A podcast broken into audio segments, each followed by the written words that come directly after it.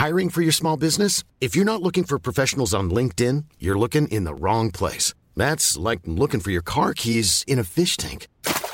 LinkedIn helps you hire professionals you can't find anywhere else, even those who aren't actively searching for a new job but might be open to the perfect role. In a given month, over 70% of LinkedIn users don't even visit other leading job sites. So start looking in the right place. With LinkedIn, you can hire professionals like a professional. Post your free job on linkedin.com slash people today.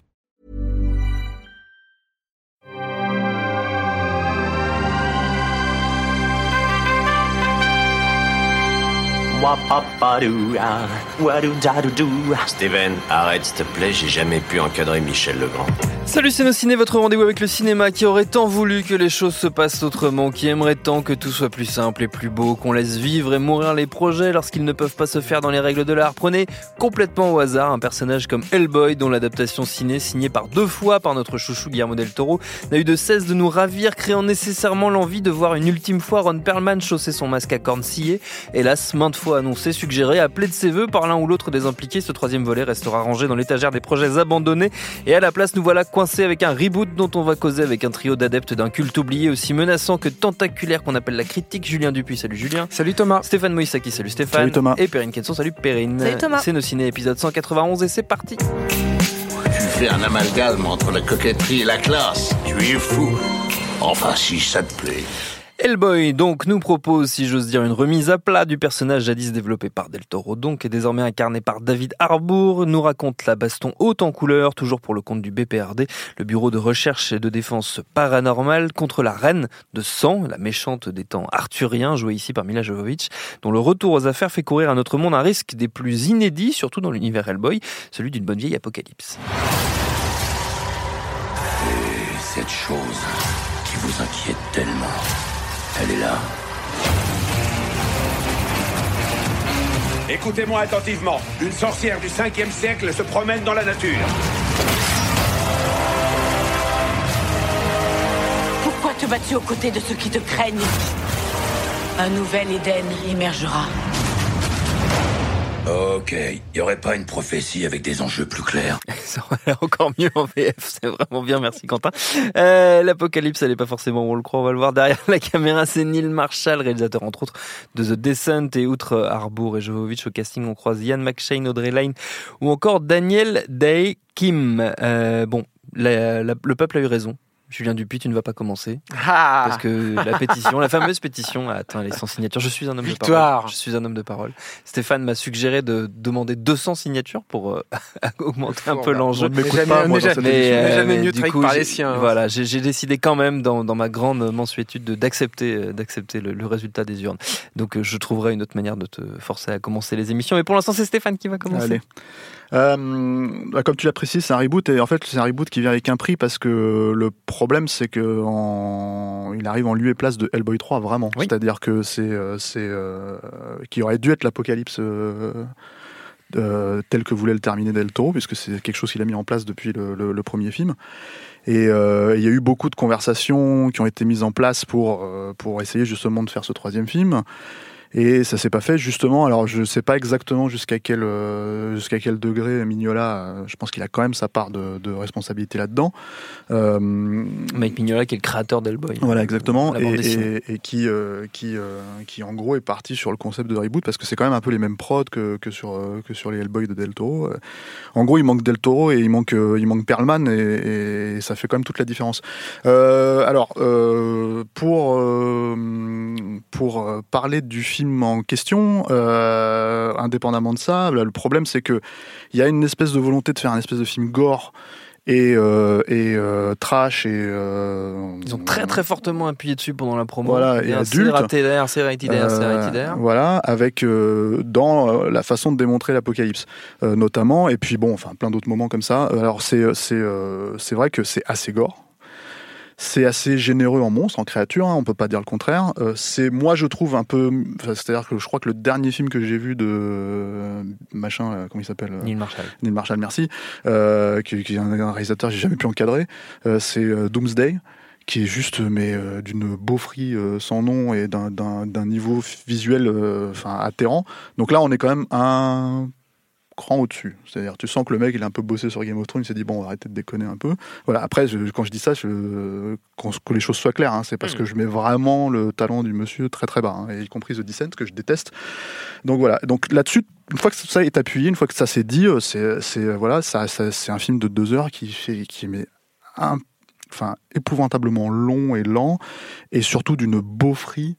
Euh, mais euh, vraiment euh, appuyé.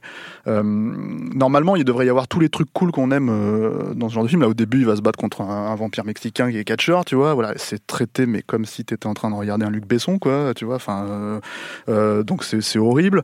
Bon, bah, la sorcière est interprétée par Mila Jovovich, donc je crois que je pense que c'est Ça fait vraiment Luc Besson pour le coup. bah non, mais faut vraiment. Enfin, à partir du moment où tu te dis ça, je pense que t'as à peu près une idée de ce Oui. que ça veut dire, quoi, ce à quoi ça ressemble. Et euh, et puis après, il y a le- le- l'espèce de version. euh, et en fait, il y a une espèce de logique de dire attention, on revient à la source d'Hellboy, on va faire quelque chose de beaucoup plus euh, fidèle que ce que Del Toro avait fait, parce que c'est vrai que Del Toro, il s'était vraiment récupéré le, le personnage et, et il l'avait vraiment façonné un peu à son image. hein. Il avait vraiment voulu en Mm. faire un espèce de, de à l'époque en tout cas. Homme-enfant, ce qui est pas vraiment le, cas du personnage de la BD. hein. Le personnage de la BD, c'est beaucoup plus un, un espèce de détective privé à la Humphrey Bogart, euh, euh, très très cynique, très très euh, qui a de la punchline facile, mais qui Ouais. aussi en même temps est très est très euh, pragmatique. Bah, c'est pas du tout, c'est ouais. pas du tout le perso interprété par Arbor. C'est c'est c'est de nouveau. Enfin, le mec essaye de refaire Ron Perlman en version foirée quoi, et et, et musculeuse on va dire parce qu'effectivement il, il a il a une espèce de enfin il a une espèce de corps à la à la à la, euh, à la Stallone dans Rambo 3, j'ai envie de dire, parce que voilà, plein, plein de veines et tout ça. Et, euh, et c'est déjà un problème en fait, parce qu'il y a pas, tu peux pas vraiment t'attacher à ce personnage, parce que déjà ceux qui connaissent le Hellboy euh, de, de Del Toro, ben, forcément ils voient une version euh, euh, amoindrie. Et ceux qui connaissent le Hellboy de, de, de Mignola, ben en fait c'est pas lui, c'est encore moins lui que, que, que celui de Del Toro quoi. Euh, donc euh, donc voilà, ça c'est ça c'est ça c'est les problèmes de base. Et puis après bon bah il y a, euh, je pense que Julien il en parlera un peu parce qu'on en avait parlé au préalable. Il y a quelques créatures sympas, il y a quelques trucs comme ça, mais globalement c'est quand je dis c'est d'une beaufrie, c'est c'est vraiment d'une beaufrie, c'est-à-dire que le le, hum, l'un des exemples du film c'est que donc t'as quand même le professeur Bloom, t'as quand même tous ces tous ces trucs là, boum. Et en fait le, le, le truc c'est que t'as plus ou moins les mêmes morceaux euh, de d'action ou les mêmes les mêmes les mêmes enjeux on va dire avec les personnages. Et, euh, et notamment en fait toute l'idée de qui est Hellboy par rapport à la fin du monde en fait qu'est-ce Ouais. qu'il est censé représenter quoi puisqu'il est censé être le, le, le, le déclencheur de l'apocalypse Anungunram. voilà, exactement. Et, et là, en l'occurrence, si tu veux, bah, il t'avait, t'avais cette scène qui est, qui est littéralement une repompe de la scène de, de Del Toro hein, dans le film, où euh, où euh, où, euh, où t'as le, t'as le personnage, je sais plus comment il s'appelle, le- l'humain qui lui envoie le, la petite croix dans- et qui lui dit en fait, rappelle-toi qui tu es quoi. C'est, l'enjeu du film, c'est rappelle-toi qui tu es au moment où tu es en train de, de, de de retrouver en fait le, ce que, enfin, le, la personne que tu es censé représenter quoi. Et ben là, en l'occurrence, le, le moment il est assez hallucinant parce que euh, tu peux te retrouver en fait dans ce type de même si Hellboy te ressemble pas physiquement, même si Ouais. Hellboy te ressemble pas en termes de personnalité, ce, ce- cet enjeu en fait n'importe quel spectateur peut le comprendre en fait. Rappelle-toi qui tu es. Là, euh, l'enjeu dans celui-là, c'est littéralement et c'est dit littéralement, il faut que tu te laisses pousser une paire de couilles, Hellboy. Donc, enfin, tu te retrouves avec un, voilà, un- une espèce de, de discours euh, semi-beauf euh, qui est même pas assumé vraiment par le film, puisque Mm. voilà, le film a, a tout sauf une paire de couilles. Euh, il, il- il va vraiment dans, dans, dans, dans ce qui est supposé des attentes du public du, du film, qui, qui, qui pour, pour preuve en fait est censé être le public de Del Toro, donc c'est ça qui est très très bizarre, quoi. Et, euh, et voilà, donc ça finit, ça c'est la fin, ça finit, je spoil un petit peu, hein, je- mais bon c'est pas très grave en même temps. Euh, ça finit pour moi d'achever le, le, le, degré, euh, c'est-à-dire de, de ouais de, de et de connerie du film quoi. Perrine?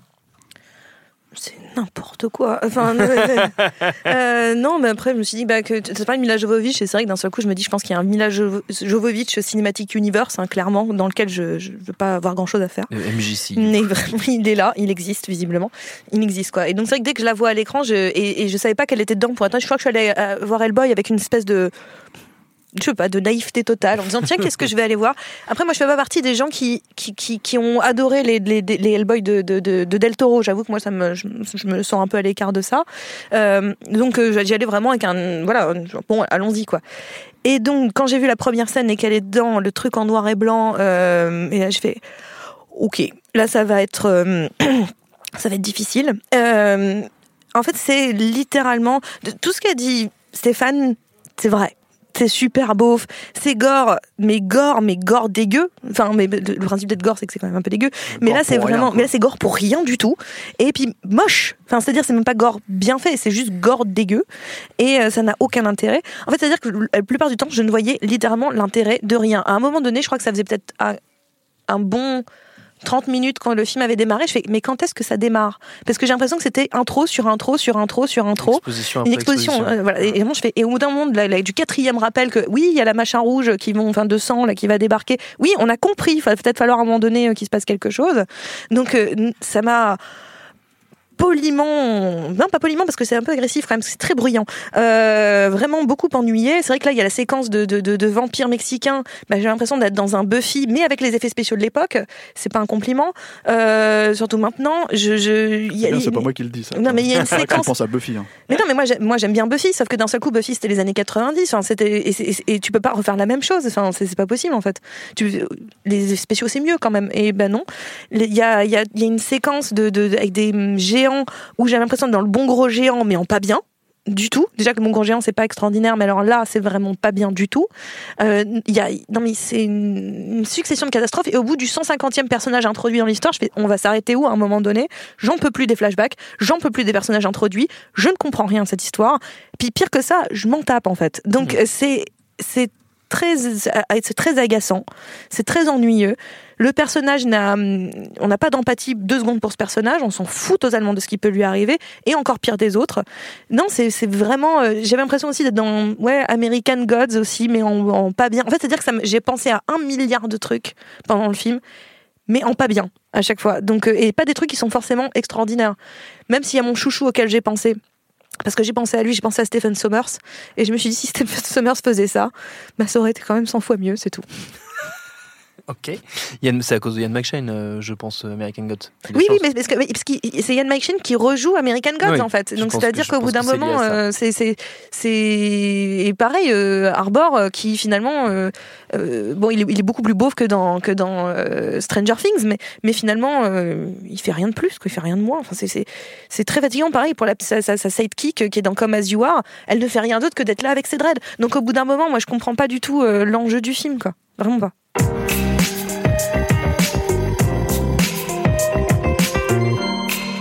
Bon, Julien, vu que tu as perdu ta place d'ouverture, me te voilà en, C'est moi en- qui en termine. clôture des débats. Est-ce la meilleure place ou la pire place Je ne sais pas. Bon, euh, j'en sais rien parce que je, je suis sensiblement d'accord avec certaines choses qui ont été dites euh, auparavant. Moi, le, truc, si tu veux, c'est que là, Hellboy va sortir en, en France, mais le, le sort du film est jeté. Enfin, Oui. les, dés- les dés sont jetés. Le film, on sait que c'est un, un four euh, monumental. Euh, c'est déjà un, un échec critique aussi euh, cataclysmique. On, ça se voit encore plus aujourd'hui avec des âneries comme Rotten Tomatoes, etc. Donc moi, je, je suis toujours un peu emmerdé en fait quand t'arrives là parce que j'ai l'impression que je vais devoir euh, cracher sur un cadavre. C'est même pas tirer tirer sur sur une ambulance, ambulance. ouais. Pas non, mais on est au-delà de ça. Sur un corbillard. Là, ouais, enfin voilà, le, le film de toute façon, il est mort et enterré. Et c'est vrai que c'est un très très mauvais film. Alors si tu veux, moi je peux pas jouer la carte de la surprise parce que euh, manifestement il y a quand même une petite part de surprise. Enfin dans, dans certaines critiques que j'ai pu lire, critiques américaines, hein, je- j'entends. Moi je peux pas comprendre ça parce que je veux dire, les- le, le sort du film aussi était joué à partir du moment où ils ont choisi un mec comme Neil Marshall, qui est un- effectivement pour moi un mec extrêmement mauvais, extrêmement feignant. C'est un mec qui arrive toujours euh, derrière les modes. Et euh, Perrine parlait tout à l'heure de la scène de- des- des géants. Moi, ce qui m'a gêné dans la scène des géants, c'est pas que les géants soient faits en numérique, parce qu'ils sont pas mal faits, en fait, moi, je trouve. Le problème, c'est que c'est encore un putain de plan séquence, quoi. Et moi, j'adore les plans du moins, j'adorais les plans séquences. Aujourd'hui, un réal qui me fait une scène d'action comme ça, aussi compliquée au niveau de la scénographie, parce que c'est compliqué de filmer un combat entre un mec à taille à peu près humaine et puis des géants, c'est- pas simple, quoi. Et qui me le fait en plan séquence, pour moi, c'est un feignant total. C'est-à-dire que je vois le, gars qui a préparé son truc avec les animatiques, puis qui a filé ça au mec des effets spéciaux, quoi. Du coup, moi, il n'y a pas de maestria, il n'y a rien de fun, il n'y a rien de rigolo là-dedans. Et ça, pour moi, c'est la marque de fabrique de Neil Marshall. De la même façon, le, le côté, euh, le côté bouffe, beauf et, et- bourrin du personnage est même infantile, en fait. C'est ça qui est marrant, en fait, dans ce, dans ce Hellboy, c'est qu'on a l'impression presque de voir la jeunesse de Hellboy, ce qui est, alors que les Hellboy de Del étaient aussi, quelque part, la jeunesse du personnage, quoi. Mais là, on a l'impression qu'il est encore plus jeune, non pas parce qu'il est plus jeune, mais parce qu'il est encore plus puéril, quoi. Donc, euh, donc tout ça, euh, finalement, ne m'étonne pas trop, comme je suis pas super étonné de constater que David Harbour est un très mauvais choix, parce que Ron Perlman, c'était c'était un choix de casting miraculeux en fait. Oui. hein. c'est au-delà de ça. Il y a une petite anecdote si on a le, le- le temps, mais un truc qui me semble très éloquent en fait sur le, fait que Ron Perlman était idéal pour ça, c'est que Del Toro il a mis longtemps à monter le premier Hellboy. C'était très difficile à monter comme film. Il avait commandé les premières peintures conceptuelles avec Ron Perlman et parallèlement à ça, Hellboy, la BD, le comics et une une petite date en fait hein, dans le monde des fantasticophiles parce que c'est un, un, c'est une BD qui réussissait, enfin à mon sens c'est pour ça, à mixer énormément d'univers et à les fusionner en un tout extrêmement cohérent. Et c'est aussi d'ailleurs ce qui a permis à Del Toro de se réapproprier ce matériau d'origine. Et donc, il- il- parmi ces fantasticophiles, il y a un monsieur qui nous a quittés il n'y a pas très longtemps, qui s'appelait Matt Rose, un grand sculpteur, etc., et qui avait, euh, qui travaillait chez un, un mec qui fait des effets spéciaux, qui s'appelle Rick Baker, et qui fantasmait lui aussi une version live de Hellboy. Et il était allé chercher dans la cave de chez Rick Baker un moulage de Ron Perlman, qui- il l'avait maquillé pour la série La Belle et la Bête avec Linda Hamilton, et il a choisi donc ça pour créer son Hellboy. Mais sans savoir que Del Toro était sur le même truc. Après, ils ont bossé ensemble et ça s'est trouvé. Ils se sont dit, ah putain, bah voilà, on avait trouvé le mec. Le, le problème de David Arbor, c'est un problème d'interprétation, mais c'est un problème de, de, de visage aussi. C'est-à-dire que c'est un gros souci, parce que je parlerai un, un peu plus tard, moi, du design des monstres, mais c'est un gros souci quand tu es un maquilleur d'effets spéciaux et que tu dois te coltiner un visage comme celui de David Arbor et que tu dois le transformer en Hellboy. C'est- un peu perdu, en fait, surtout quand c'est aussi mal filmé, aussi mal photographié que chez Neil Marshall. Bon, enfin bref, tout ça est, tout ça est extrêmement problématique. ju- Juste pour préciser pourquoi c'est pourquoi c'est C'est problématique parce qu'il n'a pas la même structure osseuse, si Ouais. tu veux. Donc à partir du moment où tu es obligé de rajouter encore plus de matière, tu as les yeux qui sont encore plus enfoncés, et ça donne un- au personnage, ça donne à, à David Harbour, je trouve, un côté extrêmement antipathique en fait dans le film. Il est encore plus euh, distant, c'est-à-dire que là où tu perdais pas le regard en fait, par exemple de Ron Perlman dans, dans les, les films de Del Toro, là euh, souvent tu le perds et c'est un gros gros souci sur Ouais. un personnage comme ça.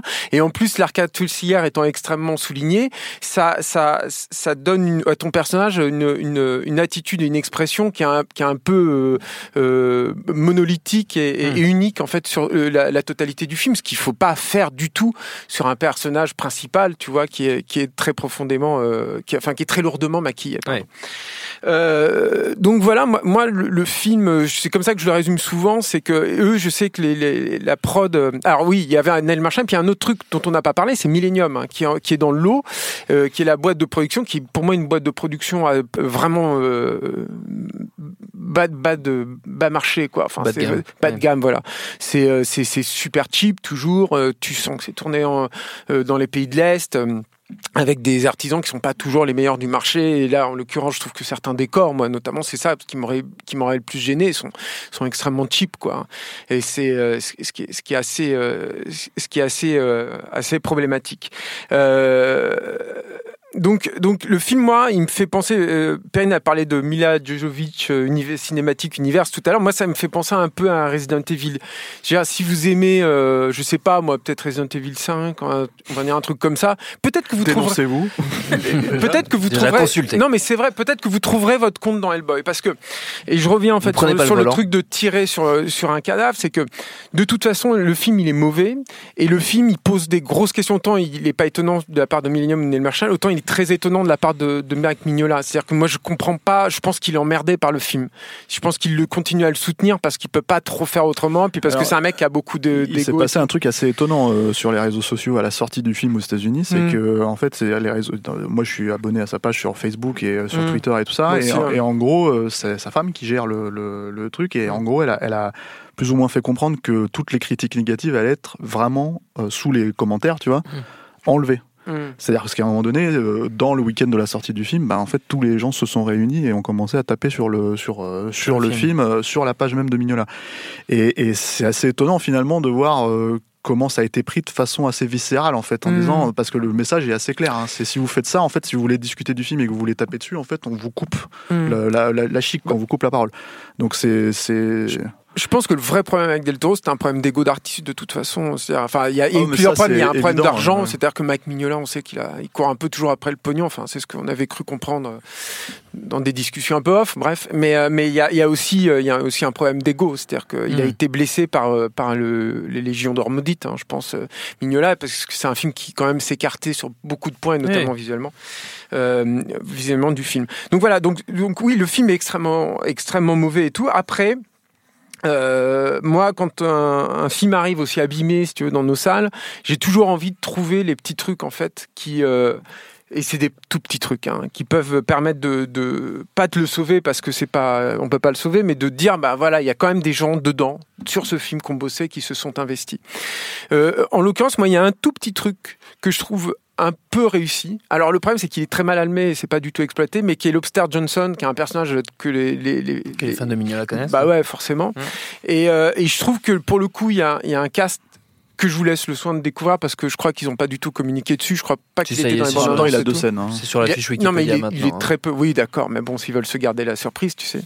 Euh, donc voilà. Et il y a deux trois trucs où euh, tu te dis ah ça peut marcher en fait. Mm. Avec ce mec-là, vu comme ça et tout, moi c'est ce que je me suis dit en tout cas. Donc c'est pas que c'est satisfaisant ces scènes-là, parce que comme dit Stéphane, t'en as que deux. Mais déjà moi un Et film. ça ira pas plus loin, il y aura pas de suite. Et moi, un film qui me dit ah bah tiens ça ça peut marcher, il y a pour moi euh, et ça m'est peut-être très personnel, mais une petit, un, un petit un petit motif de satisfaction, surtout Mm. sur un personnage encore une fois qui est pas facile quoi. Et l'autre truc et là je suis pas du tout d'accord avec Perrine là-dessus, c'est euh, sur les effets spéciaux de maquillage. C'est-à-dire que euh, aujourd'hui il y a très très très peu de films qui euh, donnent l'occasion aux maquilleurs d'effets spéciaux de s'exprimer comme sur euh, sur un truc comme Hellboy. Et, euh, et alors peut-être que ça fait penser à Buffy, moi j'en sais rien. Moi je, ce Non, que ça je- dépend, ça dépend les créatures. Parce que moi, j'ai j'ai un choc sur le premier, mais après, il y, a- il y a des créatures en pur numérique que j'aime pas du Si, tout. puis le premier, c'est vrai. Hein, ça Et, et en même temps, par exemple, la Baba Yaga, je la trouve plutôt pas mal. Ouais. Et, et à la toute fin, mais j'en j'en ai un truc après toi, mais moi, à la toute fin, il y a un truc qui me plaît. Mais. Mais mais il y a mais euh, mais là en l'occurrence si tu veux il y a il y a il y a, il y a un groupe en fait d'artistes qui se sont investis corps et âme et surtout comme il n'y a plus beaucoup ce genre de de, de projet à Hollywood bah c'est bizarre parce que c'était Del Toro lui devait se battre en fait pour avoir certains artistes à l'époque du premier Hellboy là les mecs ils, ils sont rués en fait dessus quoi. Et alors ça parlera pas à tout le monde quoi. Mais euh, c'est Joel Harlow qui, qui qui supervisait les effets spéciaux de maquillage. Il y a Norman Cabrera qui est, euh, qui a supervisé un, un homme cochon et qui, ça ressemble vraiment à de Norman Cabrera. Il y a un mec comme Joey Orozco qui a signé le, le- une grosse partie de la sculpture pour Hellboy. Euh, il y a Don Lanning aussi qui est, enfin voilà tout ça c'est des des trucs d'initiés un peu je suis d'accord mais il faut quand même savoir c'est parmi les meilleurs sculpteurs les meilleurs peintres et les meilleurs euh, euh, maquilleurs prosthétiques en fait euh, qui sont encore en activité aujourd'hui à Hollywood. Et il y a une petite satisfaction quand même là-dedans dans le film. Pas forcément sur la gueule de Hellboy parce que comme je le disais je pense que de toute façon le combat il était perdu d'avance. Et puis en plus il devait se démarquer du Del Toro. Et je pense que la façon dont ils l'ont fait en essayant d'avoir un truc un peu plus réaliste avec les cornes qui bougent de taille tout le temps etc c'est pas bon en fait je pense qu'ils auraient pas dû aller dans cette dans cette direction là mais à côté de ça bah, t'as un homme cochon qui est plutôt sympathique avec un visage qui été un peu trop euh, euh, animé numériquement euh, en post-prod à mon goût, mais il, y avait quand même une partie animatronique dans la gueule. Il y a une Baba Yaga, comme disait Perrine, qui est super. Et qui est pas du tout l'idée d'ailleurs de Neil Marshall, mais de Joel Harlow, donc le superviseur des effets spéciaux de maquillage, pour l'anecdote. Et d'ailleurs, c'est peut-être la seule scène qui, qui serait dans son entièreté, euh, Mm. On va dire sympathique, quoi. Euh, voilà, donc c'est- une, c'est une petite satisfaction quand même, ça, pour les pour les fans de fantastique, les fans de monstres. Et, euh, et ça, Hellboy s'adresse aussi à eux. Mais en effet, je reviens sur la Baba Yaga, je pense que c'est vraiment cette séquence-là où je me dis c'est vraiment pas mal. En plus, même de penser son déplacement. Il y a tout un truc hyper euh, contorsionniste, euh, inspi- enfin on pense à l'exorciste, on pense à plein de choses, mais voilà, hyper contorsionné, hyper désarticulé que je trouve vraiment, je sais pas pourquoi je le fais d'ailleurs, c'est la radio, ça n'a aucun intérêt, puis je saurais pas le faire. Mais euh, voilà, qui, qui, moi je trouve fonctionne plutôt bien à l'écran et moi qui m'a là pour le coup un peu le paguer et surtout moi c'est à la fin, euh, au moment où il y a l'apocalypse en fait et là il y a des créatures qui sortent du sol qui sont pas complètement euh, finies, euh, terminées ou je sais pas quoi, enfin qui sont pas, elles sont pas parfaites, mais j'aime l'idée parce qu'elles me font penser à des, des, sortes de, de, de, bas-reliefs ou des choses comme ça où elles sont, euh, c'est des, des espèces de, de grandes choses apocalyptiques qui viennent embrocher les humains. Je vois, je vois des images de, de, peintres qui représentent l'enfer en fait. J'avais j'ai l'impression d'être dans une peinture de Bosch quand je les vois arriver. Ouais, Du Bosch, du Bosch beauf, quand même. Oui, mais c'est le problème, C'est qu'elles sont pas totalement terminées, alors que je trouve Mm. que l'idée de ces, ces créatures sont, est, est belle en Ah, fait. Moi, Moi- moi, c'est je les exactement aime là où j'ai un énorme problème avec le- la vision du fantastique du film, c'est-à-dire que Del Toro il s'était vraiment vraiment battu pour ne pas faire une représentation chrétienne en fait de l'apocalypse euh, et vraiment de, de, de jouer sur euh, l'idée que et moi je trouve à, à- comment dire euh, c'était vraiment payant dans les premiers Hellboy en fait c'est de jouer sur l'idée que euh, il y a comment dire un enfer cosmique et euh, bon avec Lovecraft tout ça etc etc et, et là en fait en gros bah moi quand je regardais ça je me disais vraiment et pour le coup et en termes de finition et en termes d'imagerie et tout j'avais l'impression de regarder euh, ce film cette comédie de merde là avec euh, Seth Rogen là. Euh, C'est la fin c'est la fin ouais, qui, est, qui, est, qui est infernale. Et, et jusqu'à un point où je me suis dit Bon, putain mais c'est vraiment ouais non mais les spéciaux non, et tout c'est ça c'est pas, enfin, c'est pas le sujet. et, et, et donc en fait jusqu'au point où en fait ce qui m'a fait halluciner c'est que dans le générique de fin donc il y a un remerciement à Evan Goldberg qui est le co-réalisateur du Ouais. film quoi. Donc je me suis dit ah donc ils sont vraiment allés le chercher j'ai pas fumé la, la, j'ai pas fumé la Saint-Paul d'ailleurs. Ouais, ouais. mais, mais c'est voilà, c'est c'est le questionnement du fantastique aussi qui est complètement, je trouve, euh, euh, pour moi, ça bordé dans le film, et aussi cette notion que ça se voit qu'ils essayent de de, de de traiter ce qui n'a pas été traité, traité dans les Del Toro, tout Ouais. en essayant de de, de donc euh, euh, s'attacher au personnage, enfin à ce qui a été déjà été fait pour essayer d'avoir les gens, et surtout en fait il y a il y a trois, je crois, euh, Easter eggs dans le générique de fin. euh, Il y en a même un tout à la fin du générique pour finalement une suite qui n'arrivera jamais quoi et, euh, et, euh, et voilà le seul peut-être le seul avantage et parce que ça fonctionne un peu comme ça aujourd'hui donc si on va vite ça peut peut-être se faire c'est que ça a été un tel bide et, euh, et une telle réception qu'il n'est pas impossible que Del Toro ait la capacité éventuellement de refaire Hellboy 3 finalement en Mm. faisant oublier celui-là complètement Mm. puisque voilà ça restera pas et on sait que Neil Blomkamp qui est censé faire Robocop euh, 2 vraiment, Ouais. c'est-à-dire avec euh, avec euh, avec un script d'Ed Neumayer de l'époque. Euh, on sait que ben il y a eu il y a eu Halloween récemment qui faisait table rase des, des précédents. Donc pourquoi pas quoi. Mais Profiter de cette, ouais. cette ère du temps là Il pour me une semble- il fois. me semble peut-être bien vieux, Moran Perlman, pour faire une- Je suis pas sûr que oui. Peut-être qu'il faudrait mieux certaines choses euh, sont, sont, Ouais, sont peut-être mieux euh, hein, qu'on les laisse mourir. Euh, pour terminer, je n'ai pas réussi à faire cette phrase correctement, c'est pas grave. On fera un petit peu de montage pour terminer. On va faire comme toujours un tour rapide de recommandations dans l'univers de votre choix parce que vous le savez, c'est un moment de liberté. Julien, j'ai le droit quand même de te demander ta, ta recommandation en premier. hein. Je sais Fais pas gaffe, si ça, ça Tu vas avoir contrevient une- une, tu vas avoir con- une- une convention Voilà, tu- quelconque. Tu vas avoir une, nouvelle euh, Pétition. pétition aux fesses là. Euh, moi j'ai une recommandation qui est un peu éloignée, mais j'ai quand même trouvé. Enfin, il y a quand même un, un point, c'est que c'est ce que je vais recommander était euh, la source d'influence principale de, de Guillermo del Toro pour la séquence euh, euh, de marionnettes sur Hellboy 2 Sur en fait 2, euh, ouais. au début. Et c'est c'est un, un film à sketch de Jerry Trinca qui sort chez Artus, qui est un petit éditeur. On en avait parlé avec Jimmy parlé, pour pour les pour les Fulci. Il s'appelle Les vieilles légendes tchèques. Alors, je sens tout de suite ton côté euh, gérontophobe là qui commence à râler. Thomas Rozek en disant mais ça, qu'est-ce que ça sent? Ça sent un peu la naphtaline, tout ça. Je, je t'arrête tout de suite. Non, non, Mais pas du tout. non, c'est Mais c'est- qu'est-ce que c'est que ce faux procès? Non, non, mais c'est c'est excellent en fait. Euh, Trinka était un. Je, je vais pas faire un extra dessus, donc je vais passer assez rapidement. Mais déjà, c'est- très difficile à trouver en vidéo. Il y a- ça, ça repasse, c'est rediffusé les cours de Trinka, mais euh, mais euh, au cinéma. Mais par contre, en vidéo, je crois que c'est même la première fois qu'il y a un DVD qui, édité. qui, qui est, qui est édité en France avec ses avec ses courts métrages.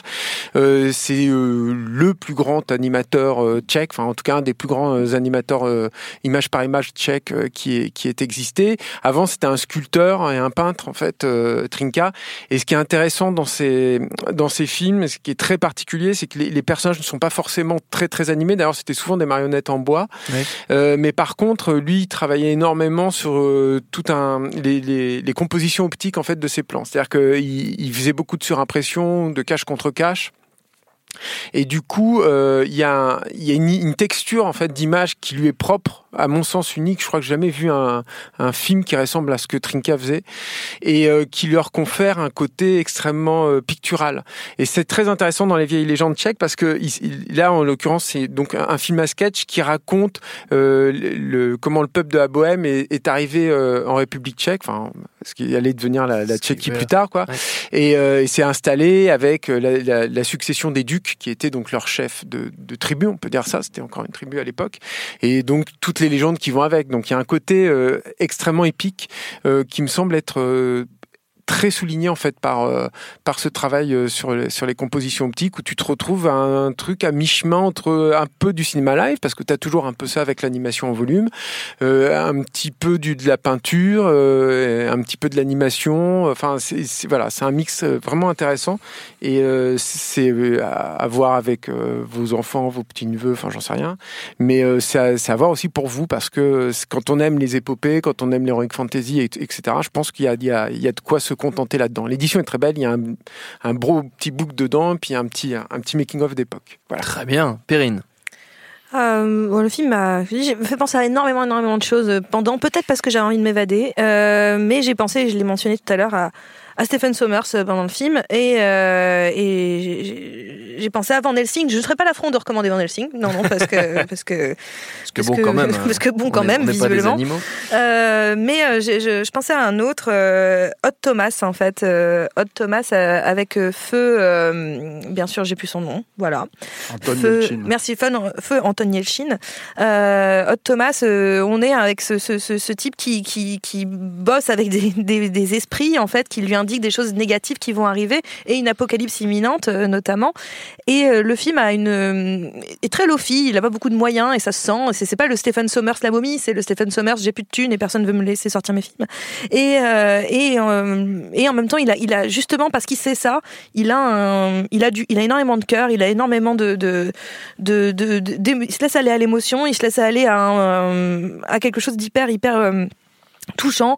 Euh, et en même temps ses effets spéciaux sont pas si si mal parce que Oh, justement c'est ils très sont beau, c'est Buff qui avait fait les Ouais, effets. j'ai- sont- j'ai trouvé, enfin, moi j'aime beaucoup et, le, le film voilà je trouve qu'il a il a une, il a une poésie. Sincèrement je trouve qu'il a une poésie ce qu'on s'attend pas forcément chez Stephen euh, Chaton. Euh, on s'attend pas forcément chez lui mais euh, mais il a, il a une vraie poésie amour, une vraie douceur. Et en plus je trouve que maintenant c'est terrible à dire mais avec la, la, la mort d'Anton Yelchin le film gagne une Ouais. une un degré de, de visionnage supplémentaire encore plus euh, pour le coup encore plus touchant donc euh, voilà plutôt que, que de regarder ça peut-être aller voir ouais. C'était chez TF1 que c'était sorti, TF1 vidéo. Ouais, si vous exactement, voulez, mais, euh, euh, mais en direct ou DVD, ouais. Ouais, C'était Ouais. pas du tout sorti au cinéma, Non. à mon grand désespoir. Mm.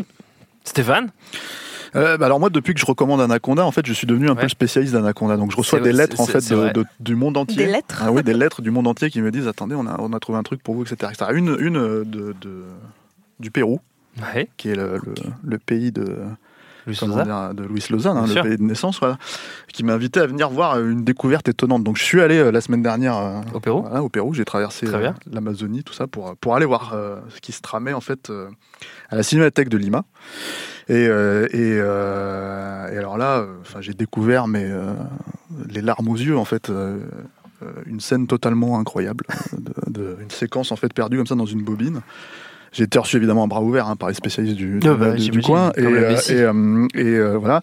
Exactement comme comme on m'a- comment ils m'ont appelé je sais plus je, je te retrouve à ça tout à l'heure. Mais c'était un truc en espagnol mais je parle pas espagnol. C'est l'anaconda cabron quelque chose comme ça. Et en fait je, je crois que c'est le, spé- le spécialiste d'anaconda ou un truc comme ça. Et, et en gros euh, en, en gros ils m'ont montré regarde ça et tout. Et ils m'ont ils m'ont sorti juste traduire.